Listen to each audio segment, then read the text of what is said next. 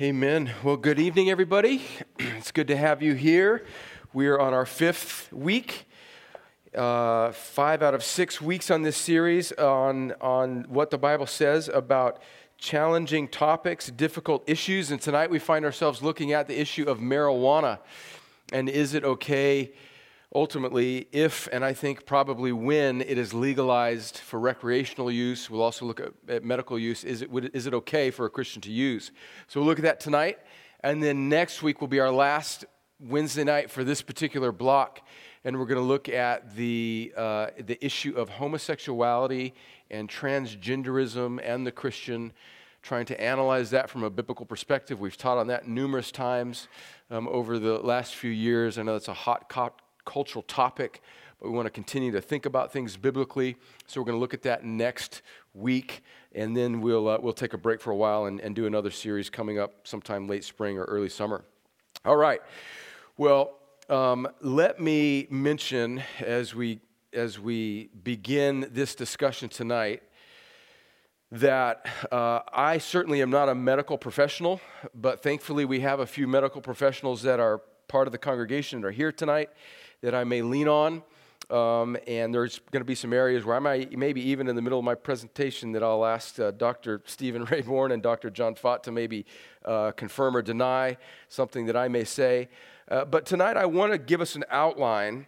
And so I'm going to give you the outline up front, and I'm going to read a couple scriptures, and, and I'm going to pray. So here's kind of three things we're going to look at. We're going to look at some general information, some biblical considerations, and then some pastoral thoughts. Some general information, some biblical considerations, and then some pastoral thoughts. Let me read two verses to set our hearts and our minds on the posture that we want to adopt as we think about really anything in life, but in particular this topic tonight. Paul writes in 1 Corinthians chapter 10, verse 31. And this is a discussion in chapter 10 of 1 Corinthians about disputable matters, about whether or not a Christian should eat meat sacrificed to idols. And Paul says in 1 Corinthians 10, verse 31 So whether you eat or drink or whatever you do, do it all to the glory of God. So that verse at the end of 1 Corinthians 10, I think, as he's summarizing his argument, actually becomes a kind of paradigm for the Christian life. And then Paul writes in Colossians chapter 3, verse 17, and whatever you do, in word or deed, do everything in the name of the Lord Jesus, giving thanks to God the Father through him. So we want to posture ourselves in that vein. We want to be people that live by the Bible. We want to subordinate ourselves under the Bible. And when there are things that we need to consider that aren't specifically mentioned in the Bible, like marijuana, we want to draw our perspective and our view on those things from biblical principle. So, to that end, let me pray again. I know Paul prayed first, but let me pray really for myself. Um, I, I, apologize for my voice. I have a little bit of a head cold.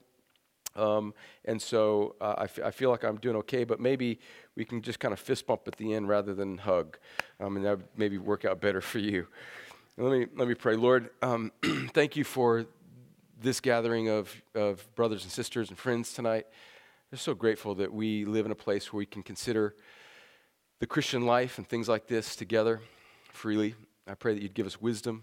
I pray that you'd help me be helpful to these people that I love very much and that I want to serve. So make us more like Christ tonight, even as Paul prayed. I pray again, make us more like you in this in this world that you've called us to. And I pray it in Jesus' name, Amen. Okay, some general information. We're going to put some questions up on the screen. Uh, what is the current state of marijuana usage legally in our, in our country? What, what, what's the status of marijuana legally? And in order to think about that, we need to think about two different categories recreational usage and medical usage. Let me, I'm going to whittle that down here in just a moment.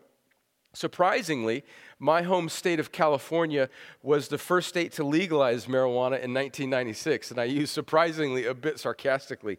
Um, since then, more than half of the states, I think the number is up to 33 states now, uh, have some laws on their books where there, where there is some medical uh, uh, legal usage of marijuana, and we're going to talk about just the term medical marijuana and how that's a bit controversial.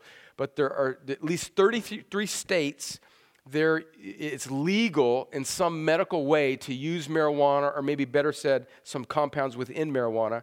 And of those 33, 11 states, um, uh, including California, Colorado, Washington, D.C., and a couple other western states, uh, have r- recently legalized recreational marijuana for usage.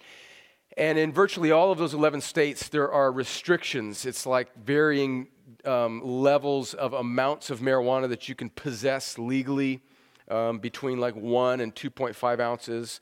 Um, and then if you were to grow marijuana in your home, you could do in those states, those 11 states. And there's varying regulations about how many plants you can have, generally about six to eight plants or so.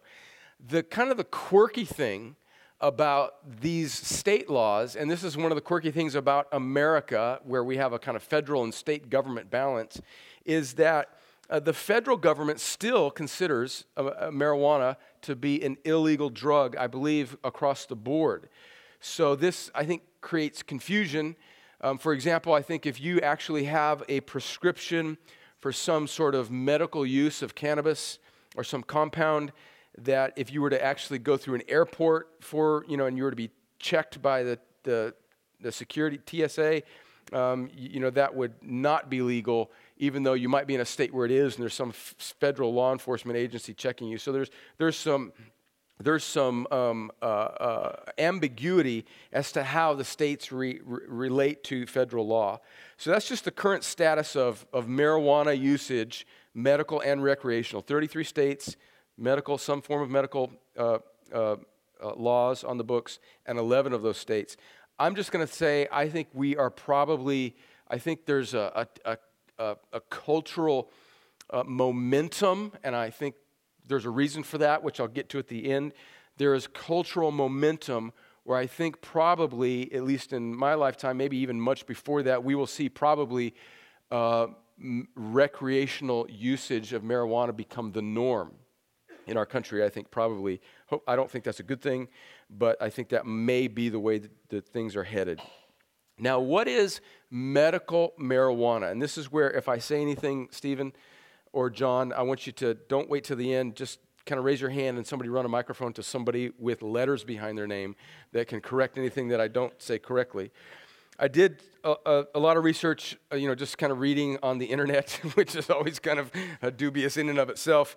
Uh, but but this idea of medical marijuana is itself kind of a debated term within healthcare circles.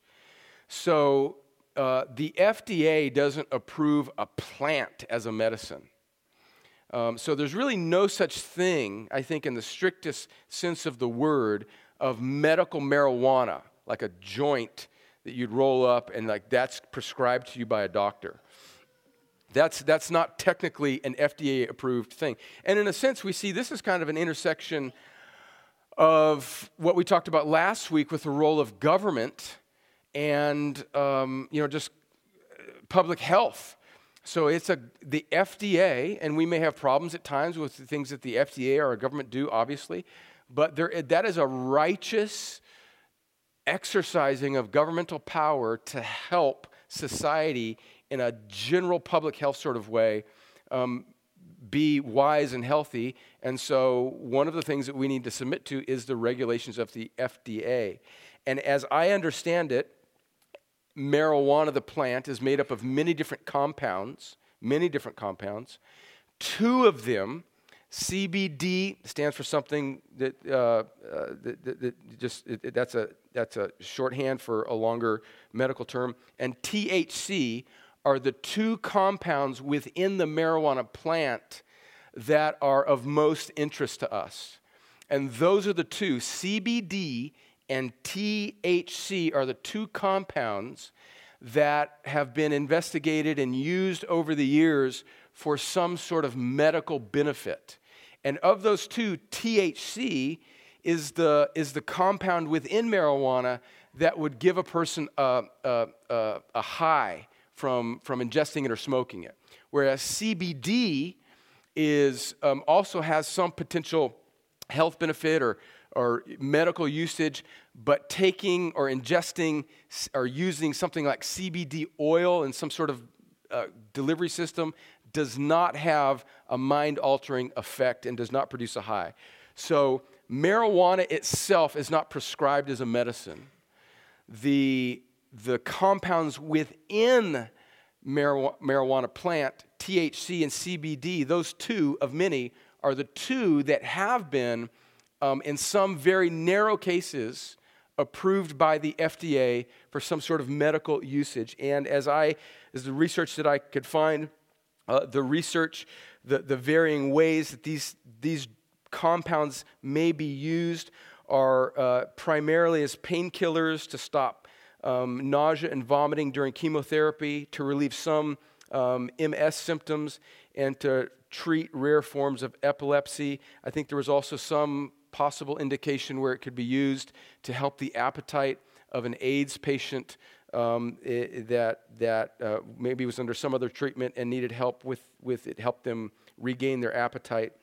I do think that it is also prescribed in some of these states, from what I understand, for some off label um, uh, indications, and these may or may not be off label. I don't know. This is where I'd want our doctors to correct. For just other broader pain treatments, things, even things like Alzheimer's, ALS, cancer, Crohn's disease, uh, seizures, hepatitis C, glaucoma, um, some post traumatic stress disorder, chronic pain, and severe nausea.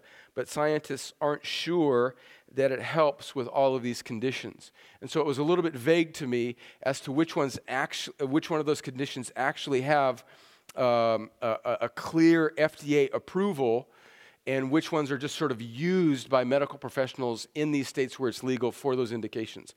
And we, we all know that sometimes doctors will use medications in a legitimate way for things that aren't necessarily that don't necessarily have FDA approval, and I think that might be going on in some level um, not in a sinister sort of way, but in some, uh, some level for medical marijuana. So that's as best I understand it, what medical marijuana um, is, and, um, and that's what's going on when a state is putting a law on their books to approve medical marijuana. Now, I don't know, we don't have this case in Georgia, I don't think, but I don't know when if you if, if a state like California has medical marijuana as a as an approved law, as I understand it, the FDA has only approved the compound usage of CBD or T, THC, and so I I don't understand how that moves to somebody actually getting a prescription to, to smoke a marijuana cigarette from their doctor. I don't know that leap. I don't know if that's legal. Um, I don't know if that's just not enforced by those states. I don't know. But as far as I can tell, that's the, the, the, the usage of medical marijuana. Let me pause here and just say, John or Stephen, would you correct or add to anything that I've said? Somebody run a microphone. Would you? Would you at all? Really? Oh, wow. Okay. Awesome. Okay, Stephen Rayborn, are you here? Um, okay, good. All right. Says, best I can. Man, I'm actually starting to feel pretty good about myself. I was a little nervous. Um, well, you're talking to a guy who's actually married to a doctor, and um, she is a pediatrician. And we met when she was in medical school. And the first time, the first conversation I had with my wife, she was a third year, she wasn't my wife at the time, she was just some young lady that I was interested in. And I said, What type of doctor do you want to be? And she says, I think I want to be a pediatrician. And the first thing that ran through my head is, She wants to be a foot doctor. I, I, didn't, I didn't even know the root words, podiatry, I didn't know the difference. So that's who you're listening to right now, talk about medical things. That's general information. Okay, some biblical considerations, uh, some footing that I find a little bit more, a little bit more, uh, you know, confidence in. Some biblical considerations. Here's the question: We've talked about medical marijuana. Okay, we're going to come back to that in a second. But I want us to focus here biblical considerations. Let's assume, I want us to zero in on this idea of recreational use of marijuana. Again, we're going to come back to medical possibilities in a second. Let's consider right now recreational usage of marijuana. And let's assume that recreational marijuana usage is legalized, is legal everywhere in the country, in every state, and legalized federally. If legalized, here's the question if legalized, would recreational marijuana usage be a sin? The Bible does not directly address marijuana, but the Bible does directly address intoxication and drunkenness. Now, when we use the word intoxication, I think that is synonymous with being under the influence of. I think that's the, what the word means. And so I think to be under the influence of something is to be intoxicated or to be drunk, or we could also insert our English words to be high or to be stoned.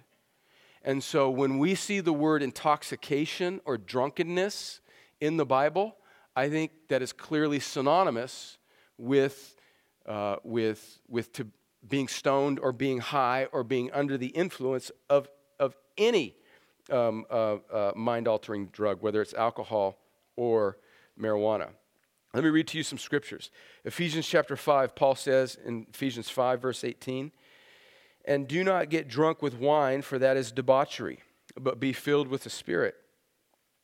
So he's saying there, don't be under the influence of wine. That's debauchery, but be filled with the Spirit. Galatians 5, verse 21. Envy, drunkenness, orgies, and things like these. I warn you, as I warned you before, that those who do such things will not inherit the kingdom of God. And the posture there, I think, in Galatians 5 is that you're giving yourself over to those things, that you're not fighting against them, you're not turning from them, you're not repenting. It doesn't mean that Christians who um, are struggling with those things or have in the past uh, cannot, are not going to heaven. They're not unpardonable sins. But if you're giving yourself over, as Colossians 3 says, if you're walking in them, then the clear scriptural admonition is that you will not inherit the kingdom of God. Peter says in 1 Peter 5, verse 8, Be sober minded, be watchful. Your adversary, the devil, prowls around like a roaring, roaring lion, seeking someone to devour. 1 Corinthians chapter 6, verses 9 through 11. Or do you not know that the unrighteous will not inherit the kingdom of God? Do not be deceived. Neither the sexually immoral, nor uh, idolaters, nor adulterers, nor men who practice homosexuality, nor thieves, nor the greedy, nor drunkards, nor revilers, nor swindlers will inherit the kingdom of God. And such were some of you. But you were washed, you were sanctified, you were justified in the name of the Lord Jesus Christ and by the Spirit of God. So it's not that Christians won't at times struggle with even heinous sins, but they do not define who we are anymore. They are who we used to be. Proverbs 23 Verse 20 and 21 Be not among drunkards or among gluttonous eaters of meat, for the drunkard and the glutton will come to poverty, and slumber will clothe them with rags. 1 Corinthians 6, verse 12. This is a verse that sometimes is quoted, I think wrongly. Paul says, and this is in quotations, All things are lawful for me, but not all things are helpful. All things are lawful for me, again in quotations, but I will not be dominated by anything. Some people, when they read that, wrongly think that Paul is saying that all things, according to God's law, are lawful for me, but that's not the context of this passage. What he's saying is, and the reason why it's in quotations is because he is quoting a cultural idiomatic expression in Corinth. And so he's saying, This is what the culture says. You know, all things are lawful for me. And he's countering that by saying, But not all things are helpful. All things are lawful for me, but not I will not be dominated by anything. And he repeats that in 1 Corinthians chapter 10, verse 23. He says, All things are lawful, quote, end quote, but not all things are helpful. All things are lawful, but not all things build up. So there's a clear admonition against drunkenness and against being under the influence of, of a substance like alcohol. So then, is there a difference between alcohol and marijuana when it comes to these? Because we, we, this isn't the topic of this conversation tonight, but I think that you can make a biblical case that consumption of alcohol is not necessarily a sin. I think sometimes it is, and in many cases it is, but the consumption of alcohol in and of itself that does not lead to drunkenness, I think it's difficult to make a biblical case that that is inherently sinful. Now, we can make a case about whether or not that is always wise for a Christian to do in various situations, and we can have personal convictions about that. I certainly have mine that I'll share with you, but that's another talk for another day. But what I want to talk about now is let's, let's distinguish that I do think that it is difficult to make a case that alcohol consumption in and of itself that does not lead to drunkenness is always a sin. In fact, I don't think you can make that case. So it is possible, I think biblical, biblically, to have a drink of alcohol in certain situations and it not be sin. What's, what, is, what is being prohibited in these verses is drunkenness. So then, is there a correlation? Follow the logic that I'm trying to lead us down. Is there a correlation? Is there a possibility that I could also partake of marijuana recreationally and it not lead to these to, to drunkenness? And I think the answer to that is no. Because I think there is a distinct difference between the effects of alcohol on the human body and the effects of marijuana. Just about everything I read, um, and I, I don't drink alcohol. I've never been drunk. I don't know about, I know that there are different impairment levels for different people, but study like the, NI, the National Institute of Health website that I read estimates, and again, this is a broad generalization, that the average adult would take them approximately four drinks of, of, of four glasses or drinks, like glasses, servings of alcohol before there's some impairment. And I realize that may vary. Whereas, listen to this for a marijuana cigarette or a joint, only four puffs on a marijuana joint is when impairment starts for, for a person. So we're not talking about just having a glass of wine with at dinner that doesn't lead to drunkenness. I don't, I've, I don't know of anybody that just that has t- smoked marijuana that just takes two puffs on a on a on a joint. Um, so I, I, I think there's a clear difference. I think that that is.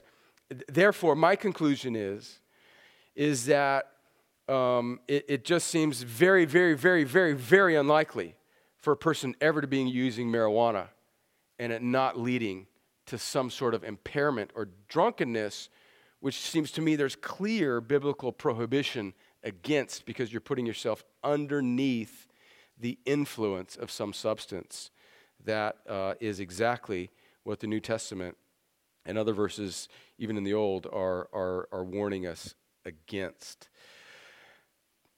What about the use of miracle, medical? So, so the question, let me, let me back up. Let me, let me kind of tie the knot on this. Let me tie the bow on this to answer the question directly. If legalized, if legalized, so let's put ourselves in the Corinthian culture, but all things are lawful. Okay, let's say marijuana, recreational marijuana usage is, is law, lawful in the United States. Would it be a sin for a Christian to partake? I think, pastorally and biblically, the answer to that question is yes. I do think it would be, I think it would be sinful and terribly unwise. What about medical use of marijuana? Is that okay? Well, here I think we need to speak with more specificity. Um, th- again, this is a disputed term within the medical community.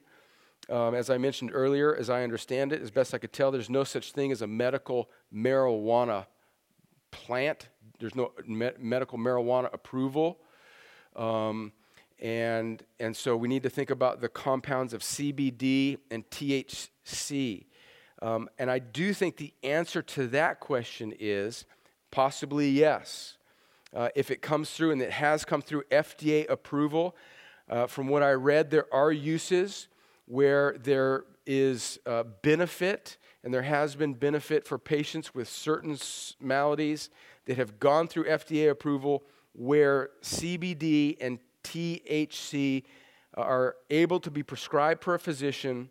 And if a physician under the care of a doctor, using it for a, a, a legitimate FDA approved benefit? I think the answer to that is, is yes. I don't see any real differentiation between the use of that compound and the use of you know, some other compound that is extracted from a plant. Something like there's a tree in Peru whereby there's some compound in that tree in Peru where they uh, have extracted that compound and it's used to treat malaria but they're but you, they're prescribing the compound that you get out of that bark.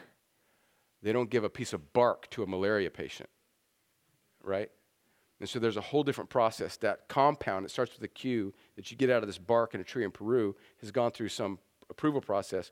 And that, I think that puts it in a whole different category. So I do think, under the auspices of a Romans 13 governmental authority, FDA approval from a licensed clinician that's, that's authorized to prescribe these compounds that might be found in the marijuana plant, if there's an approved use for that, I think yes, I think a Christian is free to avail themselves of those benefits from that compound that would, that, that would come through legitimate medical care.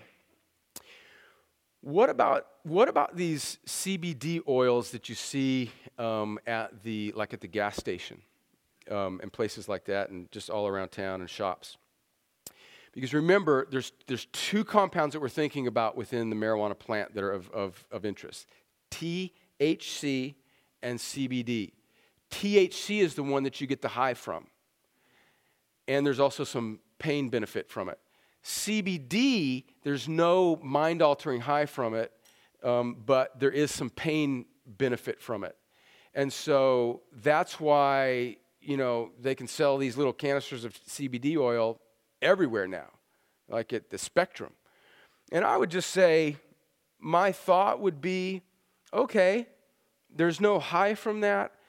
But I would just say, like, I would want to I'd want to challenge a little bit of the wisdom of just looking for pain management from a CBD vial in a rack next to the nacho chips at Spectrum.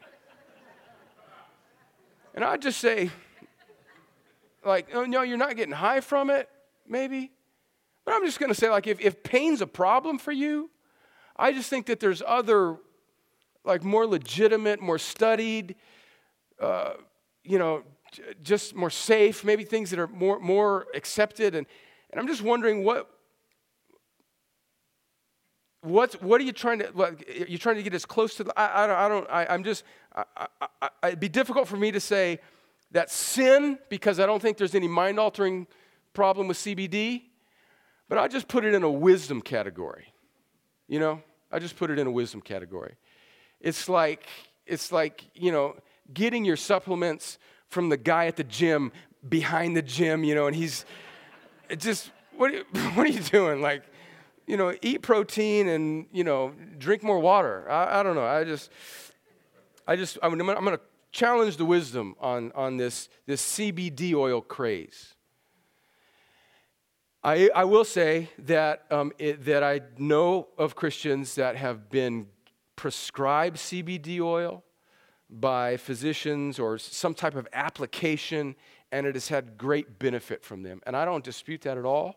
And I would put that under a Romans 13 governmental sphere of helping, of public health monitored, um, legitimate use of that compound that's not mind altering, that's not causing intoxication for a person that I think they can benefit from. Pastoral thoughts, and then I'll, then I'll, I'll I'll open it up for questions and, and any clarifications from the doctors in the room. A couple pastoral thoughts. For a Christian that wants to use marijuana, um, I would just, I would want to, first of all, I want to say, I, think you should heed what the word says about putting yourself under the influence of a substance. I think that's clear.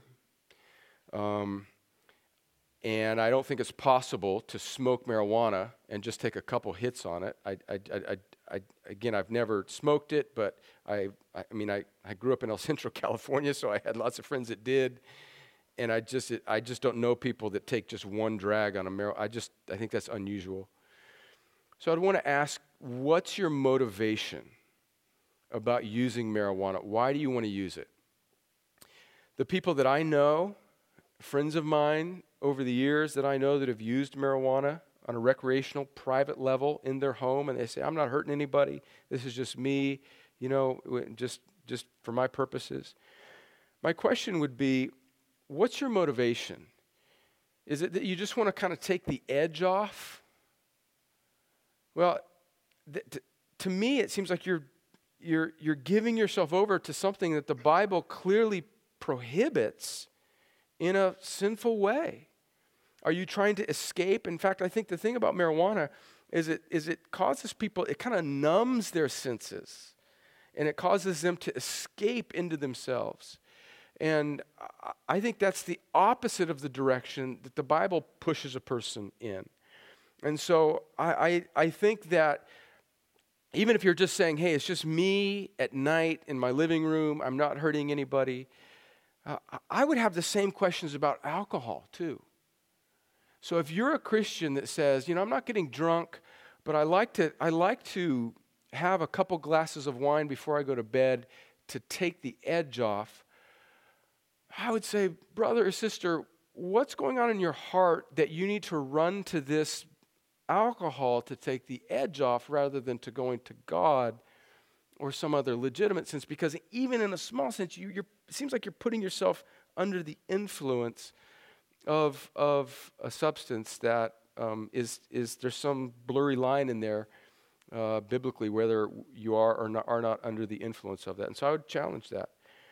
What are you trying to take the edge off from or escape from? And are there means of grace that God has given his people to handle those things? And clearly the answer is yes. His word, prayer, confession, community. And then I would just want to say is there some immature desire to exercise freedom? And I think that this exists. I think people in our stream of the church are prone to immature exercising of Christian freedom.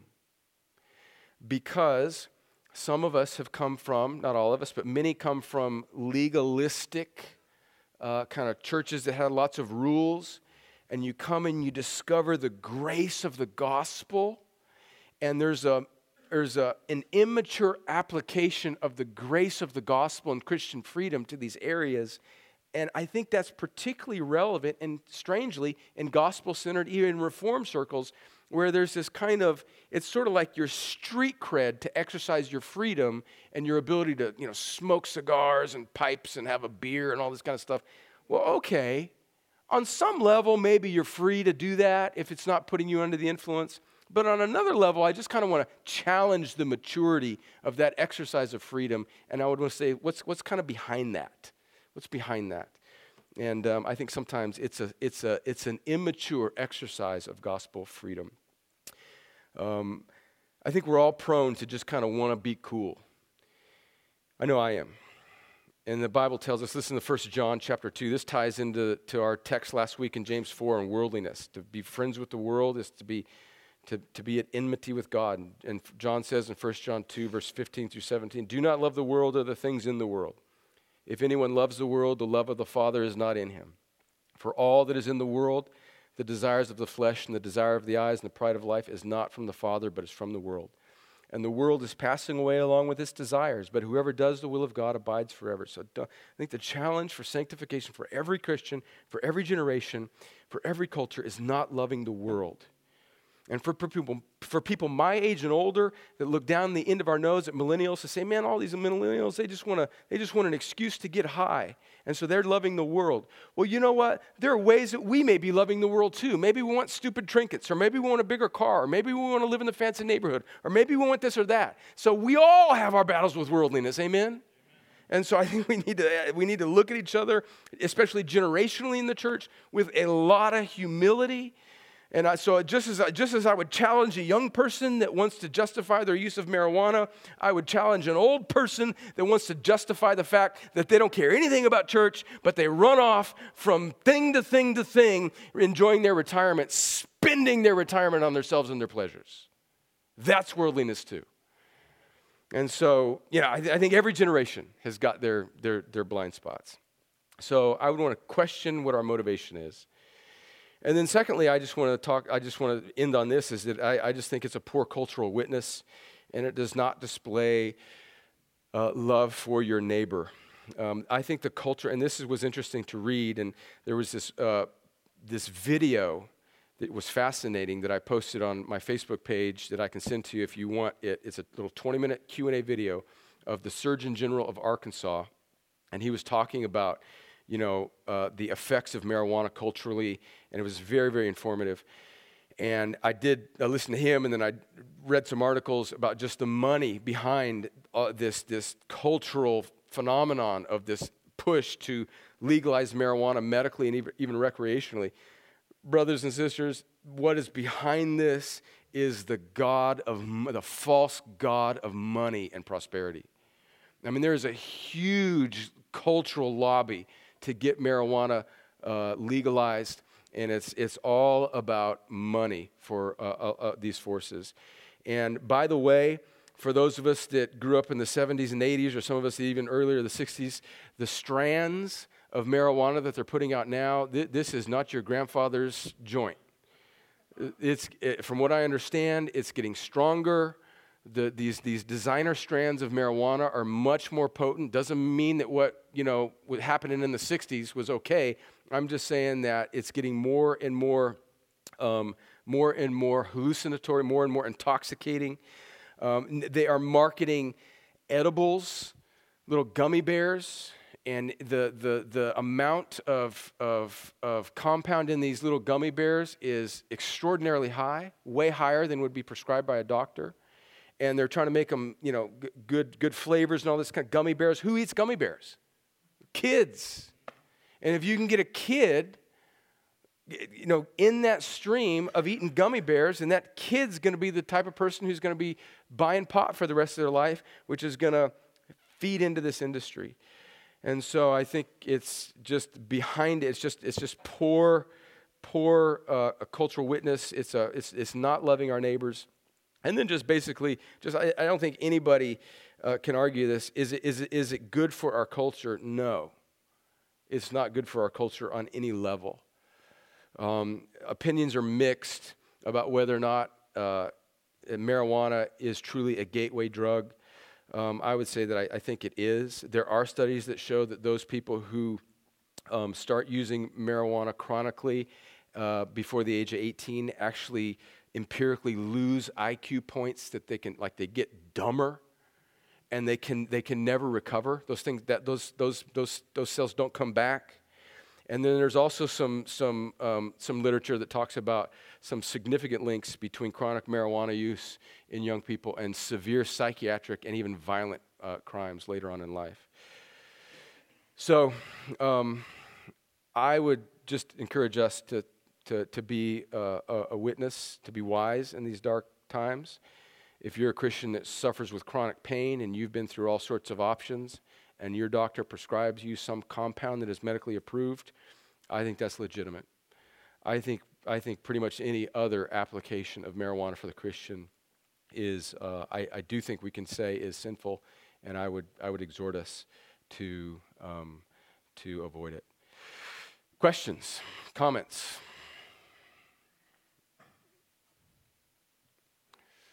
Yes, somebody, somebody run a microphone. Is that Melanie? Did you raise your hand? Yeah. Thanks, Ian. I just wanted to affirm what you were saying about the um, how much the influence of money is behind this. Um, as somebody who's been somewhat political and, and, involved in that process, I remember one year going to the state convention of the Republican Party. And one of the uh, resolutions that was being put forward, or the, and that we had to uh, vote on, had to do with the league uh, uh, making a resolution uh, recommending that uh, that Georgia approve medical marijuana usage, and the discussion about that was shut down. There was there was no discussing it, and in fact, I ended up speaking with a physician who was there and said, "We have tons of information we are trying to get out." Mm-hmm and they don't want to hear it mm. because it's all about the money. Yeah, yeah, yeah. Yeah, and whether or not, um, uh, I'll tell you, whether or not marijuana usage is a gateway into other drugs, I will tell you this definitely. The political push for medical marijuana is a gateway to the ultimate goal, which is recreational marijuana legalization. That's, don't think that these lobbyists that are, that are pushing for medical marijuana care about your pain. They care about their profits and they want everybody to be able to buy their product. Yeah, that's absolutely true. And I'm not a sky falling guy. I'm not one of these guys that thinks there's like a conspiracy behind every rock. That's just not me. I don't. I, I, I just. I just think. I just think if uh, I. I just. I just think that's true. I think that I think you need to understand the world and what makes the world go round. The God of money, the false God of money. Any any other comments, questions? Gabe. Hey, Brad. Uh, Hey. Appreciate it tonight. Yep. Um, I don't want to put you in a position to step on a lot of toes, a lot of our toes here tonight. Ah, but, bro, that's what I do. um, uh, what you talked about tonight raises the question. yeah. Um, if we're talking about things that are altering the mind, Yeah. um, even maybe a little bit, um, or something that might be unhealthy for us, um, I couldn't help but think of you know nicotine and Yeah. how much it's used today, um, especially for probably a lot of the combat arms guys in here who are in the military. So I don't want to put you in this position or make you Yep. take No, I- off. But n- no, I've I- got to ask I- you. You yeah. know, Yeah, 480,000 people die a year Yeah. from smoking cigarettes. Yep. Um, tons of diseases come from from Mhm. just nicotine use in general, chewing tobacco, Mhm. um, and then now with vaping being such a famous thing Yep. nowadays and so Yep. popular. What do you think, pastorally? Would you say that it is a sin to harm our bodies like that using nicotine? Um, I mean, I know there may be some studies out there that show that nicotine isn't really all that harmful, but it's the delivery methods. Yeah. Uh, that could be wrong, but what do Yeah. you think? Uh, Um, and this is where I'd want to rely on John and, and, and Stephen because I don't, I don't know. No, I'll answer your question because I don't know that much about the, um, the addictiveness of nicotine. Um, I'll say that, um, let, me, let me give you my stab at it. Um, I, you know, hi- historically in the church, like Spurgeon smoked cigars, um, and, and he felt like he was free to smoke cigars. Um, I would, uh, not knowing much about the addictiveness of, of nicotine, I would just, I think it's unwise. I think it's bad for you physically, generally, and that's where I would defer to a doctor to say maybe, maybe there's a possibility that it's not always. And then, secondly, I'm going to put it in a Romans 14 and 15 category, and I'm just going to say that I think it's probably potentially not a good witness for a Christian generally in our culture. It may not be in other cultures, that may not be the case in some other setting, and I accept that. But um, in my setting, in our culture, I think that um, nicotine use uh, is generally um, uh, uh, uh, questioned by our culture. And so I would say that it's not wise for a Christian, and it could potentially be a stumbling block to an unbeliever or a discouragement to a fellow believer whose conscience might be weak. And so, for that reason, I think it's unwise, and it would be sinful for me to smoke uh, a cigarette or something like that. I have not, I've never smoked a cigarette. I've smoked a cigar on a few occasions. Um, and, you know, I, I felt convicted by it. I felt somewhat justified that Spurgeon did, but, you know, then, you know, we all, we all have our ways of rationalizing, don't we? John, Stephen, would you, would you guys add Yeah. Um, so I- I'm not quite as eloquent as, as Brad is about uh, ordering my thoughts on this, but here we go. Nicotine is very addictive. Uh, that is the, the addictive compound for the most part in cigarettes or any other tobacco product.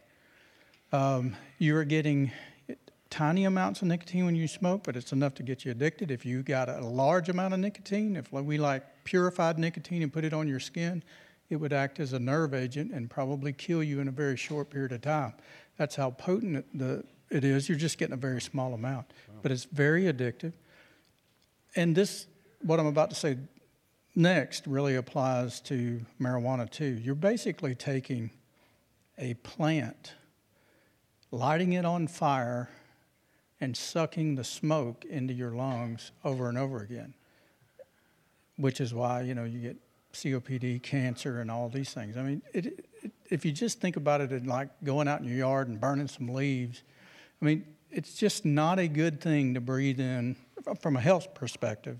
Not really talking about the spiritual aspect of it, but from a health perspective, to breathe in something that's on fire, you know, into your lungs over and over again is not good for you. And it doesn't matter if it's uh, a cigarette or, you know, a joint uh, of, of uh, marijuana. It's going to cause some harm to your body because you're not really designed to breathe in smoke constantly. So there's no redeeming medical benefit that I'm aware of of anything in a cigarette at all. So it doesn't have any medical benefit. I mean, some people say, well, I'm nervous, it calms me down. Well, it actually does the opposite of that. It's a stimulant. Even though you may feel that way, it, it actually stimulates most of your, nervous system. So there's not a lot of good in cigarettes, or no good really, that I can say of as far as from a health perspective. And, and I understand that culturally we've done it. Charles Spurgeon did it.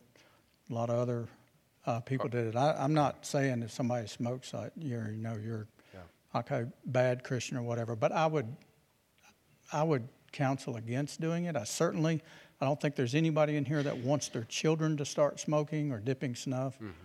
Um, and there's a reason why we kind of feel that way. You know, it's like, hey, I don't want my kid doing that. Well, it's it's the same kind of thing. And um, you know, I, the thing that bothers me about the whole term medical marijuana is for no, and Brad touched on this, no medicines that we use do we refer back to the plant in particular. I mean, you, we, nobody digs up digitalis foxglove and chews on it to make their heart pump harder.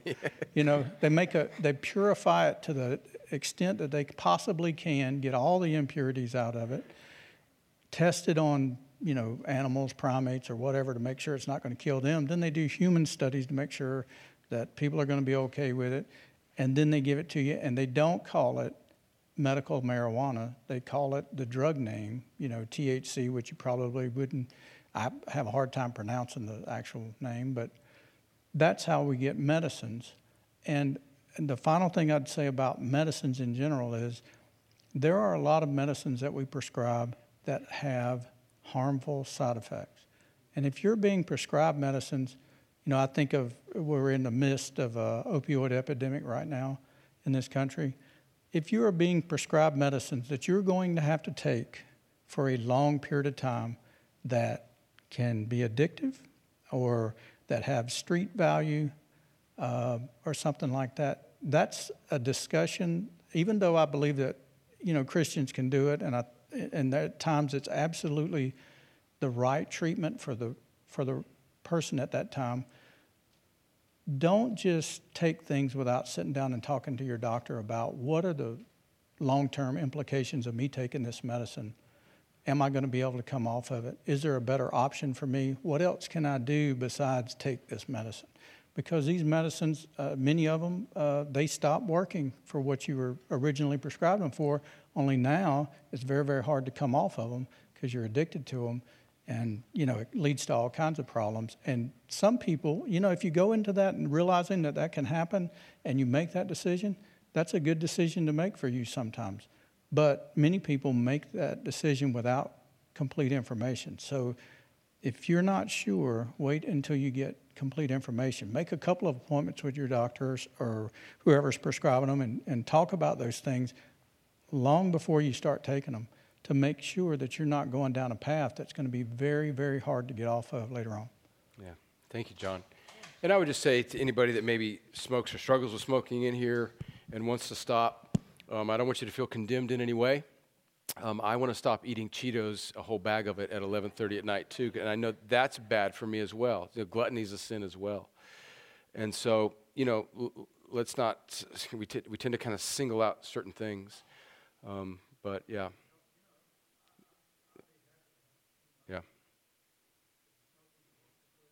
yeah. John John just said he'd be happy to help anybody with some resources if you if you wanted to, if you desire to quit. Good question, Gabe. I hope I. Reynolds? Uh oh. Go easy on me, Reynolds. Well, Brad, as you know, I am not a doctor, but I do happen to work for the largest pharmaceutical in company in the world, and of which you're a stockholder. That's So, right. um, Actually, I I feel like I could speak on that. okay, go ahead. Go ahead. now, to, to um, back to the uh, just quickly on the nicotine, and I'm not going to outspeak John or Stephen, but nicotine does attach to something in the brain that causes dopamine to be released. Dopamine is the pleasure sensor. That's what we're all addicted to, Yeah. especially in our culture. We're addicted to pleasure and feeling good, and that's why pornography. That's mm. why sex. That's why a, a big raise. That's mm. why M and M's. You know, that's mm. fill in the blank. We are a culture. Yeah. Cheetos. Yeah. We are a culture who is addicted to pleasure. Now, my excessive consumption of M&Ms may not cause mind-altering state that, that causes bad decision, but it causes that same sort of guilt, and it's sort of a spiral effect. I, I think this is way off of the, the marijuana discussion, but it's a cultural issue that we're all having to reckon with, that we, we're all addicted to something, and mm-hmm. we really all need to look in the mirror, myself mm-hmm. included, to say, what is it? Amen. that I'm putting in place of the God. Is it my hobby? Is it Yep. fitness? Is it Yep. shopping? Is it fill in the blank? Because we all have it. Yeah. Yeah. And so That's anyway, a great point. just Comments, not and when you were saying that, I was think I think of Augustine's comment back in the early 400s, where he says, "Our hearts are restless until they find their rest in Thee, O Lord." And we are prone to find to find counterfeit rest and all sorts of other things. I think it's well stated, Ronald. Well stated, Danny.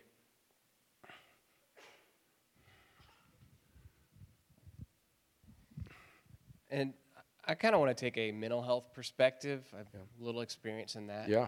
And Danny is a licensed psychologist. Is that right? yes, Yeah. So I think I first got into mental health in 2003. And one of the things I've seen, regardless of the setting, is people that have addiction with all sorts of drugs. I don't think I've, I can think of any that ever didn't have marijuana mm-hmm. as one of their mm-hmm. you know, drugs of use. And a lot of people in recovery, and this is a consistent thing that I've seen in psychiatric hospitals and outpatient clinics and counseling centers just across the board, is these people will get off cocaine, they'll get off heroin, they test positive for marijuana. That's a consistent thing that it might not have the same um, physiological addiction that nicotine, heroin, um, you know, opiates, and you know, cocaine have, but there's such a strong physiological effect, and some of it might just be cultural. Their Yeah. friends are doing it, but I think that it's one of those drugs that they're using, you know, the medicinal reasons that I hear people that, and even with the CBD oil, the can- cannabidinol, I think is what it is, mm-hmm. is anxiety, mm-hmm. and, and that's something that you know, anxiety disorders are very biologically loaded disorder, but a lot of times people want treatment that just makes it go away. That's why there's a big problem with benzodiazepines. They're cross tolerant with alcohol, Yep. And you know, you feel you know kind of sedate for a while, and okay, well, I can't get you know a benzo, but I can get weed or I can get CBD, and it takes actually a lot of CBD oil to actually produce those effects. People don't realize that tiny little vial you get might not actually Yeah. get you where you want to be, but you know, from a secular standpoint, the research consistently shows what benefits people is therapy with medication, not medication. There, there's never like a, a study that says, oh, take a medication, it'll go away. Because all the medication does is, to kind of use a lay term, kind of takes the edge off, makes it mm-hmm. manageable so that you can address the problem. Yeah. So a lot of people that are going to use it, they're going to use it exactly like you said. It's to cut the edge, it's to take the edge off. And all you're doing is you're temporarily sedating the physiological effects that you have from your anxiety or your depression or whatever it is. You're not actually, you know, getting rid of the problem.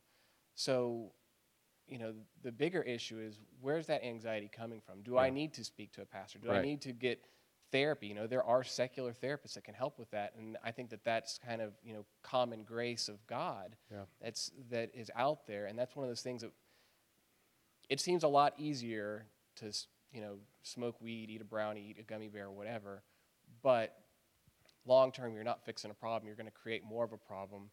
Um, you know, there's implications that the impact of marijuana on the neurodevelopment. You you touched on it.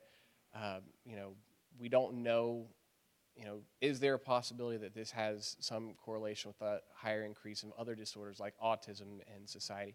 So there's there's so many problems. There might be a lot of really good stuff for it, but we need clinical trials. We need clinical studies. And somebody saying, you know, we resolve all these issues is kind of like the people that are saying, you know, well, just take some, you know, essential oils and it will cure your cancer. Yeah.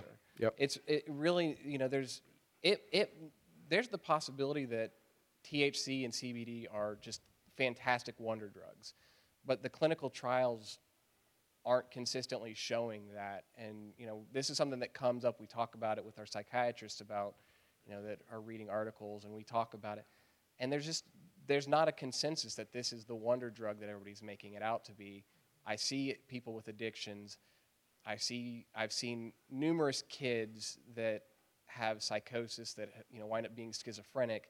They probably were going to be schizophrenic anyway, but that's the thing that pushed them over the edge. And the degree of paranoia and the degree of hallucinations and delusions that they have, it's you know I've I've traditionally been a legalize it and tax the tax the snot out of it kind of attitude.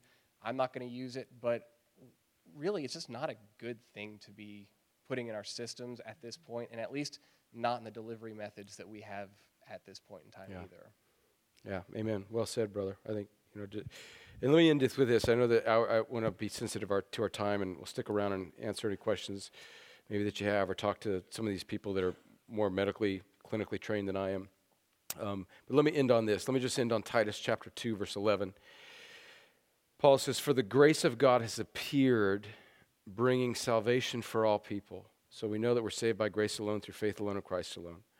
But grace doesn't just forgive us. So I'm, I'm, I'm thinking about a person in here. You know, I don't want to just say, well, this is it, so deal with it and go, go run off into your little homes and come back and be better Christians, Johnny and Susie.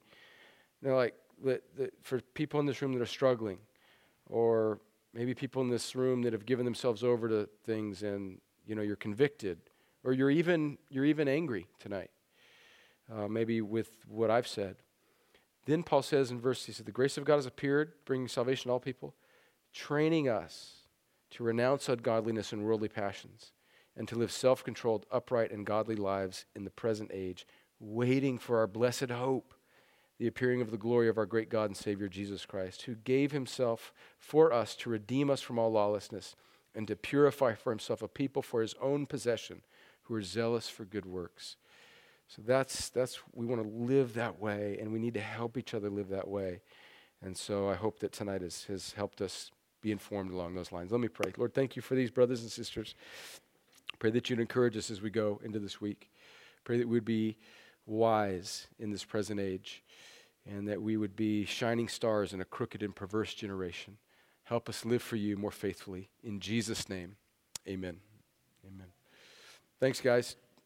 See you Sunday, Lord willing.